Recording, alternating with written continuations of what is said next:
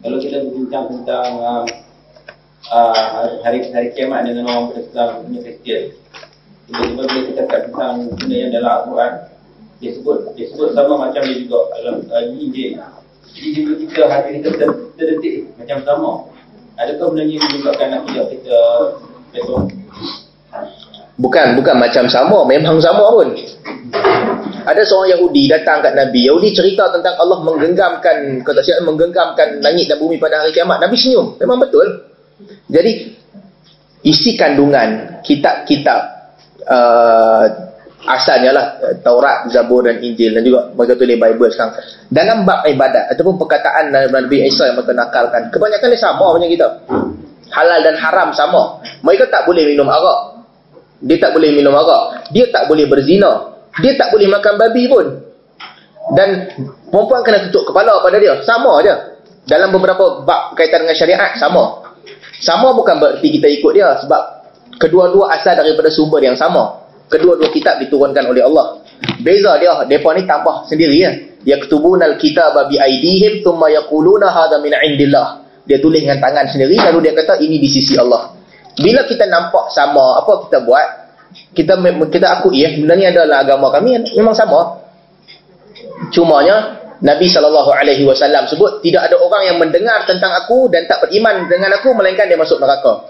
Tanggungjawab dia untuk beriman dengan Nabi saw. Jadi kalau kita pun terdetik hati kita kata sama, tak ada masalah. Agama Islam, Yahudi, Kristian dalam bab kerohanian ni banyak bab yang sama.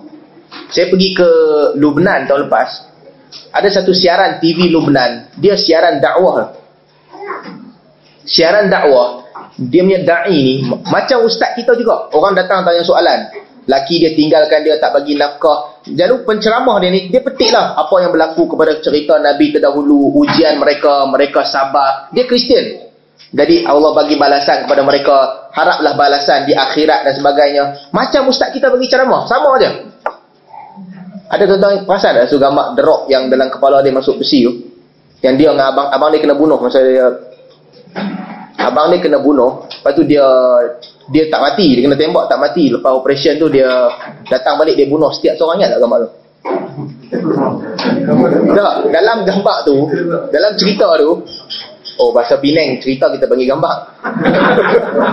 dalam cerita tu, ada seorang, salah seorang yang terlibat membunuh abang dia ni, dia tu pun jadi pendakwah juga. Tuan-tuan perasan tengok dia kan. Dia berdakwah dalam radio dan sebagainya. Dia Kristian lah. Cerita tentang hari akhirat. Kena jaga hak dengan Tuhan. Hubungan dengan Tuhan. Ini unsur-unsur kerohanian ni sama. Sebab dia pun percaya Allah tu Tuhan. Kita pun percaya Allah tu Tuhan. Dalam bab ni. Sebab itulah awal apabila Nabi berdakwah. Orang Kristian. Mereka datang, mereka dengar, mereka menangis. Sebab cerita tentang kerohanian sama. Kristian tak setuju dengan Nabi apabila Nabi membantah Isa anak Tuhan. Apabila Nabi kata mesti sembah Allah sahaja, time tu Kristian tak setuju. Tapi walaupun tak setuju, musyrik Mekah sama juga musyrikin Mekah. Mereka rasa hati tak tenteram, mereka datang mereka dengar Nabi baca Al-Quran. Sebahagian mereka mereka tak mau ikut, tapi saja seronok dengar bacaan itu. Jadi ada unsur-unsur persamaan di antara agama ni. Kalau kita nampak dia sama, dia tidak menjejaskan apa-apa. Nabi kata jangan menyalahkan ahli kitab, jangan membenarkan ahli kitab. Kalau sama macam kita, kita ikut. Tak sama dengan kita, kita tidak kita tak terima apa yang dia dia sebut. Itu saja. Wallahu a'lam.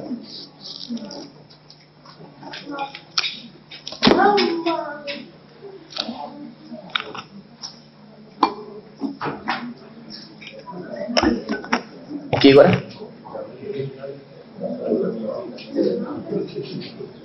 Oh satu lagi lupa. Apakah ancaman Islam di Malaysia masa kini? Ancaman ancaman banyaklah ancaman yang saya tak tahu soalan ini merujuk kepada apa tapi di Malaysia banyak sangat ancaman. Cuma saya nak sentuh kalau dua tiga benda yang kita boleh kongsikan.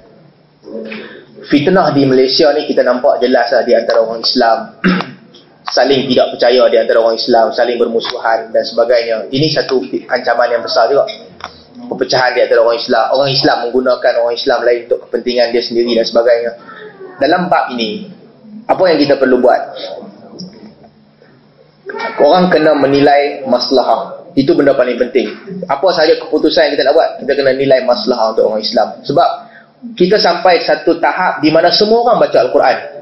Orang ni nak sokong kawan ni, dia baca ayat Quran yang kena dengan apa yang dia nak. Kawan ni pula nak sokong yang lagi seorang. Dia pun baca Al-Quran yang kena dengan apa yang dia nak. Semua orang baca ayat Quran, baca hadis. Apa jalan pertengahan ya? Lihat kepada maslahah. Apa pendirian yang paling memberi kebaikan kepada orang Islam, itu perlu disokong. Sebab tidak ada kebaikan mutlak dan keburukan mutlak. Itu benda penting yang kita semua tahu.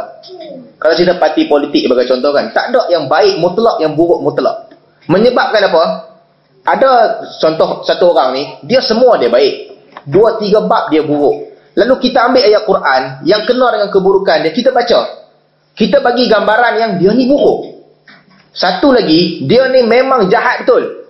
Adalah tiga, empat kebaikan dia kita ambil semua Al-Quran yang kenal dengan tiga empat kebaikan dia, kita baca. Bagi gambaran yang, oh dia ni baik sebenarnya. Jadi ini satu kesalahan. Kena menilai masalah. Orang ni tak ada baik mutlak, tak ada buruk mutlak. Jadi nilailah ikut pertengahan. Kalau banyaknya baik, sedikitnya buruk, kira baik lah. Kalau banyaknya buruk, sedikit baik, kita kira dia ni buruk lah. Walaupun kebaikan dia sikit-sikit tu kita sebut juga. Jadi ini bab penting yang ramai orang-orang agama yang kadang-kadang mereka terlepas pandang. Orang agama sampai ke tahap dia punya kerja dia nak pertahankan ni dia gunalah ayat Al-Quran, gunalah hadis untuk mempertahankan benda yang dia nak pertahankan. Itu tak boleh. Orang agama kena melihat masalah apa yang kena pada kepentingan orang Islam lalu dia bercakap. Di sudut agama pula agama kita ni kita sampai ke satu tahap yang tak boleh nak kawal ilmu pengetahuan lah. Sama juga dengan bidang-bidang lain. Tak boleh kawal. Ilmu ni datang dari mana-mana saja. Orang buat status status Facebook, benda tu jadi ilmu yang kadang-kadang di-share beribu orang. Cerita-cerita palsu, cerita-cerita yang tak masuk akal, cerita-cerita ganjaran-ganjaran yang melampau ataupun ancaman-ancaman yang melampaui batas. Benda ni di-share oleh semua orang. Dia orang kata siapa isap rokok, Allah tak dengar doa dia. Berat ancaman tu. Allah tak dengar doa disebutlah dalam beberapa hadis. Tapi kesalahan tu dia betul kena. Ada orang kata siapa buat ibadat tertentu pahala dia sekian-sekian banyak. Cerita-cerita begini, ilmu-ilmu agama ni tak dikawal. Datang dari pelbagai sumber, merata-rata. Jadi ini juga satu ancaman. Mudah-mudahan Allah pilih kita untuk ambil ilmu yang tepat lah. Kita nak ngajar orang pun tak boleh. Kan kalau kita ajar orang, kita kata hang kena ikut macam ni. Dia kata hang kata macam ni, dia tu kata macam lain. Jadi sebab sumber agama ni banyak sangat. Akhirnya peganglah dengan Al-Quran, peganglah dengan sunnah Nabi sallallahu alaihi wasallam. Jadi sebab tu kalau paling baik bacalah Sahih Bukhari, baca Sahih Muslim. Sebab bila kita baca Sahih Bukhari dan Muslim, kita nampak cara hidup Nabi macam mana. Kita nampak benda apa yang Nabi suka, benda apa yang Nabi benci, benda apa yang Nabi suruh kita fikir sendiri, benda apa yang Nabi kata hang tak boleh fikir, mesti ikut. Jadi kita nampak gambaran tu. Ada benda yang kita tahu. Benda ni Nabi tak buat. Tapi Nabi bagi buat. Ada benda, bila kita baca hadis, kita akan nampak, eh benda ni Nabi tak buat dan Nabi tak bagi aku buat. Ada benda, bila kita baca hadis kan, kita dengar cerita orang, orang kata Nabi suka ni, ni, ni. Kita kata, eh, bila aku baca kehidupan Nabi, macam tak kena, tak mungkin Nabi boleh suka benda ni. Jadi, bila kita baca hadis, belum tentu semua yang kita dengar lepas tu salah ataupun betul. Tapi, kita dapatlah sedikit sebanyak gambaran macam mana kehidupan Nabi.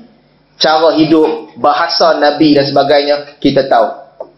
Jadi sebab itu, kalau berhadapan dengan ancaman fitnah tentang agama ni, kena baca hadis. Sahih Bukhari, Sahih Muslim. Paling kurang lepas tu, kalau kita dengar hadis lain, kita boleh tahu. Hadis ni macam ba'if je ni, macam tak kena sebab berbeza dengan cara hidup Nabi. Itu yang pentingnya. Membaca kitab hadis. Itu je jalan keluar. Kalau pada saya, itu yang paling baik. Tak ada jalan mudah. Tak ada jalan mudah kata hang ikut ustaz ni hang selamat. Tak boleh. Sebab semua orang akan ikut ustaz dia masing-masing. Cara paling mudah, baca Al-Quran, baca hadis Nabi SAW. Kita jangan takutkan orang. Mazhab pun tak selesai masalah. Mazhab ni ramai orang suka guna, suka hati dia. Ada orang kata, ah, mazhab kita lah kita ikut. Mazhab kita passion mana satu? Mazhab kita pun ada 3-4 passion juga yang tak sama. Jadi, dia tak menyelesaikan masalah. Orang kata, tak payahlah gaduh-gaduh. Kita bersatu di atas Di atas apa? Tafsiran mazhab juga berbeza. Orang kata kita ikutlah mazhab syafi'i kat Malaysia kan kata. Tak payahlah susah. Betul boleh ikut mazhab syafi'i tapi tafsiran yang mana satu? Kenapa dalam sebahagian bab tak nak ikut mazhab syafi'i? Sebahagian bab kita ikut. Banyak lagi. Itu lain kali kita boleh cerita. Jadi jalan paling mudah, paling selesai ni, dia tak mudah, dia susah. Baca kitab hadis, tengok macam mana kehidupan Nabi sallallahu alaihi wasallam. Jangan kata bila dah baca satu benda lagi kita jangan ekstrim anti mazhab. Ada orang bila dia mula-mula membaca hadis, dia jadi melampau. Dia kata, "Ah, hampa ikut mazhab ya, aku ikut hadis." Hampa ikut imam tak bukan begitu. Imam-imam ni pun semua mengikut hadis. Ada kemampuan lebih sikit baca kitab-kitab fiqh. Tengok perbezaan pandangan di antara para imam. Mungkin susahlah sikit sebab bukan semua bidang. Bukan semua orang ada masa buat benda tu. Jadi paling kurang baca kitab hadis, tengok perbuatan Nabi sallallahu alaihi wasallam. Kadang-kadang orang tanya soalan, kan kalau kawan-kawan dalam Facebook kan tanya soalan, macam mana nak tahu hadis sahih ke dhaif? Kan nak tahu sahih ke dhaif? Saya akan beritahu benda yang sama. Baca sahih Bukhari, baca sahih Muslim, nanti akan nampak gambaran tu. Kita kita nampak dah kehidupan Nabi. Sikit sebanyak tu kita boleh tahu. Kadang-kadang kita terlajak juga. Nabi kata benda tu, kita duk ingat Nabi tak kata. Kadang-kadang kita terlajak. Tapi tak apalah, terlajak dalam proses ilmu boleh patah balik. Tapi baca pun tak mau langsung nak terlajak macam mana? Jadi, cubalah pastikan sahih Bukhari dan Muslim ada dalam rumah. Kita baca, bagi anak-anak kita baca. Kita buat macam tablik pun tak apa. Agak. Setiap kali lepas solat, kita baca 2-3 hadis. Supaya kita nampak cara hidup Nabi SAW. Dan kita boleh realisasikan. Kita duduk dalam satu situasi, kita tahu. Paling kurang lah kalau kita dan jumpa cikgu, kita tahu kalau Nabi duduk dalam situasi ni apa Nabi akan buat kalau nak ikut hadis Nabi apa aku perlu buat dalam situasi tu ha, kita nampak dalam apa saja kita nak buat aku ni sakit badan luka. Kalau kau ambil air semayang luka lagi teruk kalau ambil wuduk kalau tak ambil wuduk nak tayamum saja boleh ke tak boleh? Kita tak bila kita baca hadis kita akan nampak gambaran. Oh ada sahabat yang Nabi benarkan dia tayamum ketika ni. Dia kita pun kita boleh buat. Pada paling kurang pada ketika itu boleh nak buat macam tu. Macam mana macam nak tahu kena baca hadis lah bila baca sahih Bukhari dan Muslim menjadikan gambaran Nabi tu ada dalam kepala kita.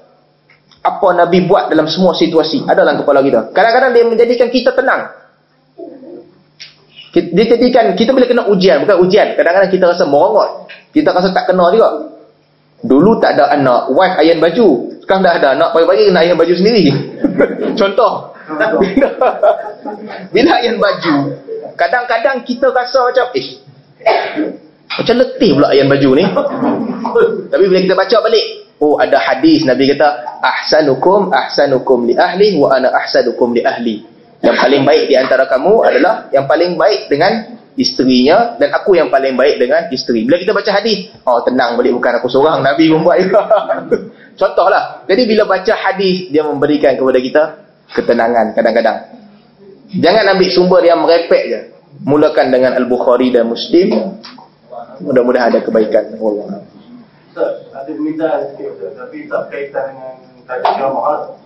Dia macam ni aku buat dia Dia ada head, masa dia travel lagi ke umrah, dia ada head. Tapi dia masuk ke dalam haram ni dia jadi dia jarah, dia jarah. Dalam pada masa di tanah haram ni kebetulan dia suci. Jadi boleh tak dia pergi keluar ke tanah Ain ke Allah ke mana-mana tempat untuk buat umrah? Kalau asalnya ada pergi ke tanah haram tak boleh masuk melainkan dengan niat haji ataupun umrah. Melainkan orang yang kerja kat situ. Setiap hari dia masuk keluar tak apa. Tapi untuk orang yang datang melawat, dia mesti kena niat umrah. Itu asalnya. Tak boleh masuk tanpa niat ihram. Dia salah. Kecuali hal-hal terdesak ketika tu dia haid. Suami dia nak kena masuk juga cuti dua hari je. Dan memang kemungkinan besar dua hari tu haid dia takkan suci. Lepas tu dia kena balik. Itu tak apalah.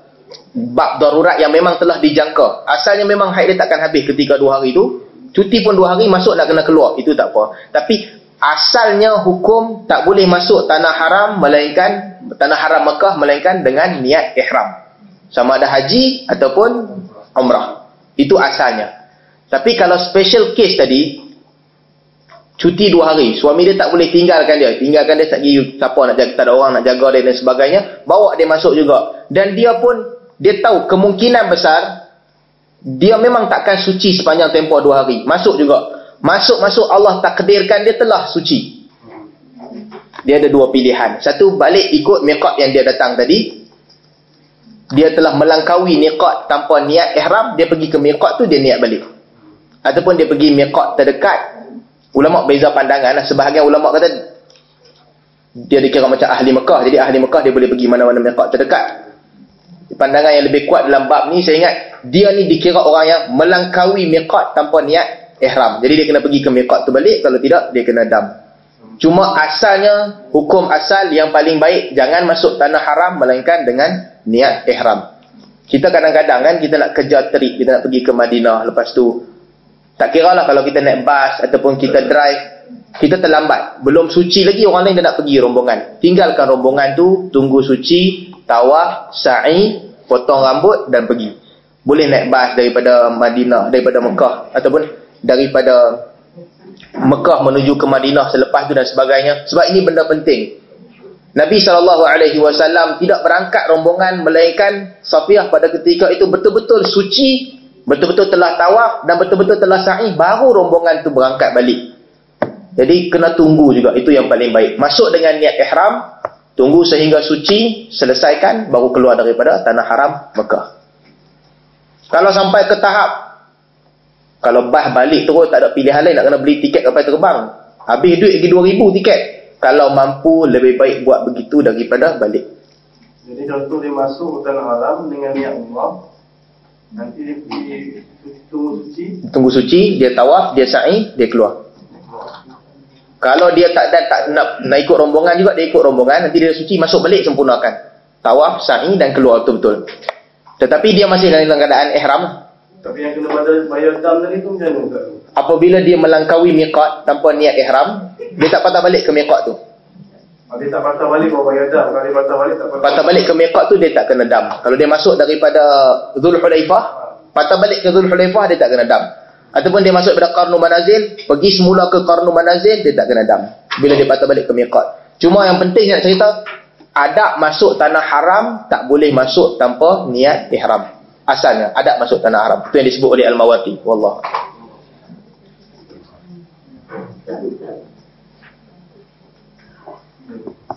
Memang dia tak, tak suci sepanjang Kalau tak suci juga.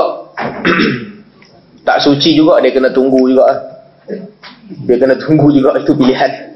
Kalau dia tak suci-suci juga Dia tunggu 15 hari Dia tunggu 7 hari, 8 hari kebiasaan ya. Kemudian dia mandi dan dia tawaf. Itu dikira istihadah. Biasanya dia haid 7 kali Tiba-tiba 7 kali pula. Biasanya haid dia 7 hari Tiba-tiba bila dia pergi umrah sebab letih ke banyak bergerak, 9-10 hari tak hilang-hilang. Dalam kes tu dia ikut kebiasaan dia. Kebiasaannya 7 hari, 7 hari, hari ke-8 tu dia boleh mandi, dia boleh tawaf dan juga sa'i dan juga keluar. Kalau keadaan tu. Itu bisa keadaan tadi. Memang dia tak sempat kan. Dia teman suami dia. Dia masuk dalam keadaan hik. Dia tak niat umrah pun. Mana tak ada masalah ada masalah. Tak ada masalah bagi dia pada ketika itu. Dia, dia sepatutnya tak boleh masuk tanah haram mesti niat umrah. Kalau niat niat uh, bersyarat tak?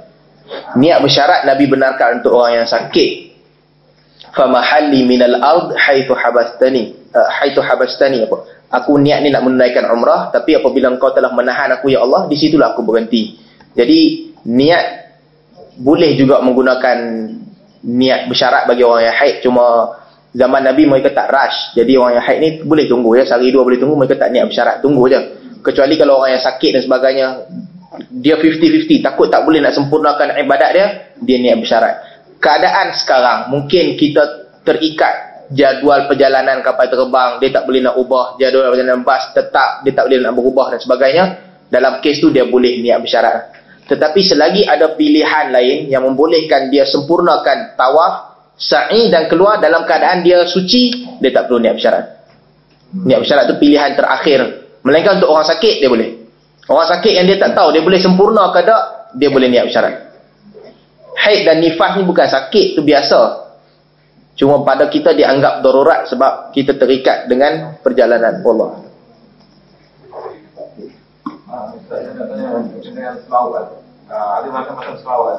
Ah, sebagai contoh, pada niat, Pak dan macam.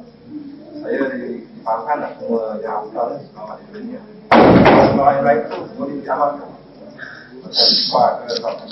Yang kedua, apabila nak baca selawat, masing-masing berdiri. Ah, Adakah ini sebagai bagian daripada ajaran kita?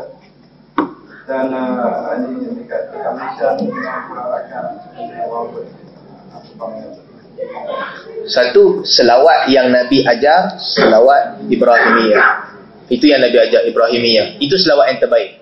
Apabila sahabat Nabi tanya, wa ammas salam faqad arafnahu fa kaifas salah. Ya Rasulullah, kami tahu dah macam mana nak ucap salam. Tapi selawat macam mana? Lalu Nabi ajar selawat Ibrahimiyah. Jadi itu selawat yang paling baik untuk kita ucap. Selain daripada Ibrahimiyah, ada selawat lain yang para ulama baca, kita dengar maksud dia macam cantik, bunyi dia macam sedap, kita nak baca, kita boleh baca. Baca sebiasalah, tak ada, tak ada masalah. Cuma, jangan jadikan selawat lain ni lebih banyak daripada selawat yang Nabi ajar. Itu masalah kita sendiri. Kalau benda yang orang lain ajar lebih banyak daripada yang Nabi ajar, kita ada masalah. Prioriti kita bukan lagi pada Nabi. Prioriti kita dengan benda yang kita buat sendiri. Kalau selawat yang Nabi ajar kita baca. Cuma kadang-kadang kita nak baca selawat-selawat yang ulama baca, itu boleh, tak ada masalah. Cuma yang satu lagi benda, kena tengok maksud dia. Kalau maksud dia memuji Nabi melampau-lampau, itu tak boleh. Nabi larang, jangan puji aku sebagaimana Nasrani memuji Isa, itu melampau. Jadi tengok juga maksud dia. Kadang-kadang maksud dia ada dua tiga maksud. Ha? Uh, menghilangkan sakit dan sebagainya. Kalau nampak maksud-maksud dia melampau ni tak payah amal. Sebahagian orang kata maksud dia tu bukan kata selawat tu yang bagi kebaikan. Tapi dengan kita berselawat tu perbuatan berselawat tu dengan itu Allah menghilangkan sakit kita dan sebagainya. Ada banyaklah tafsiran. Yang paling baik tengok maksud dia. Kalau kita rasa maksud dia ni tidak menjejaskan tauhid tak apa. Tapi kalau kita rasa maksud selawat ni memuji Nabi melampau-lampau sangat kita tinggalkan selawat itu yang paling baik ikut apa yang telah diucapkan oleh Nabi sallallahu alaihi wasallam. Ana Abdullah wa rasuluhu. Aku adalah hamba Allah dan Rasulullah.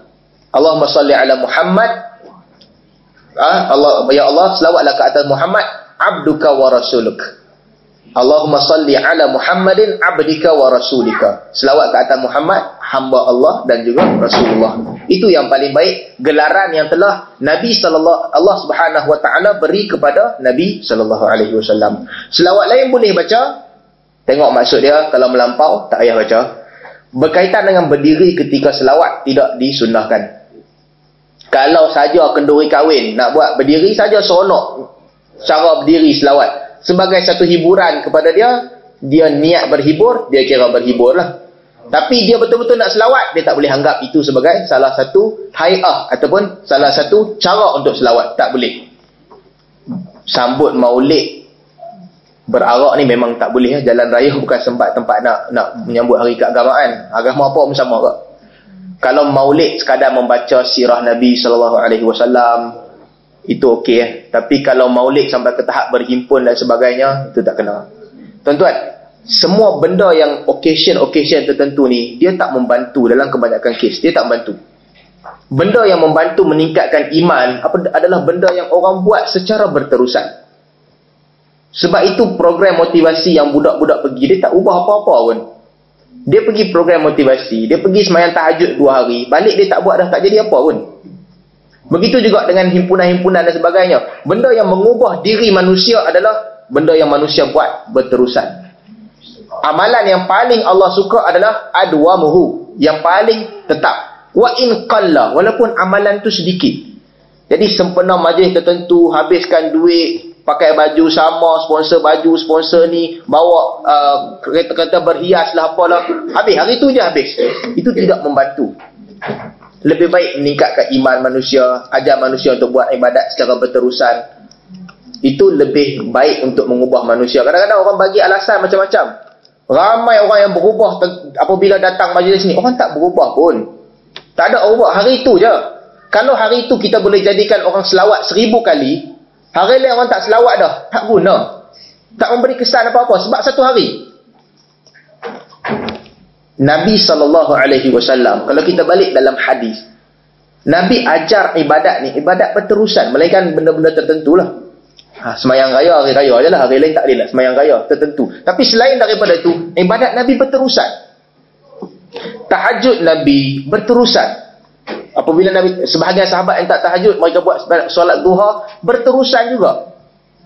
Kita kadang-kadang hari untuk anak-anak kita nak ambil exam kan kita kumpul ibu bapa semua buat solat tahajud.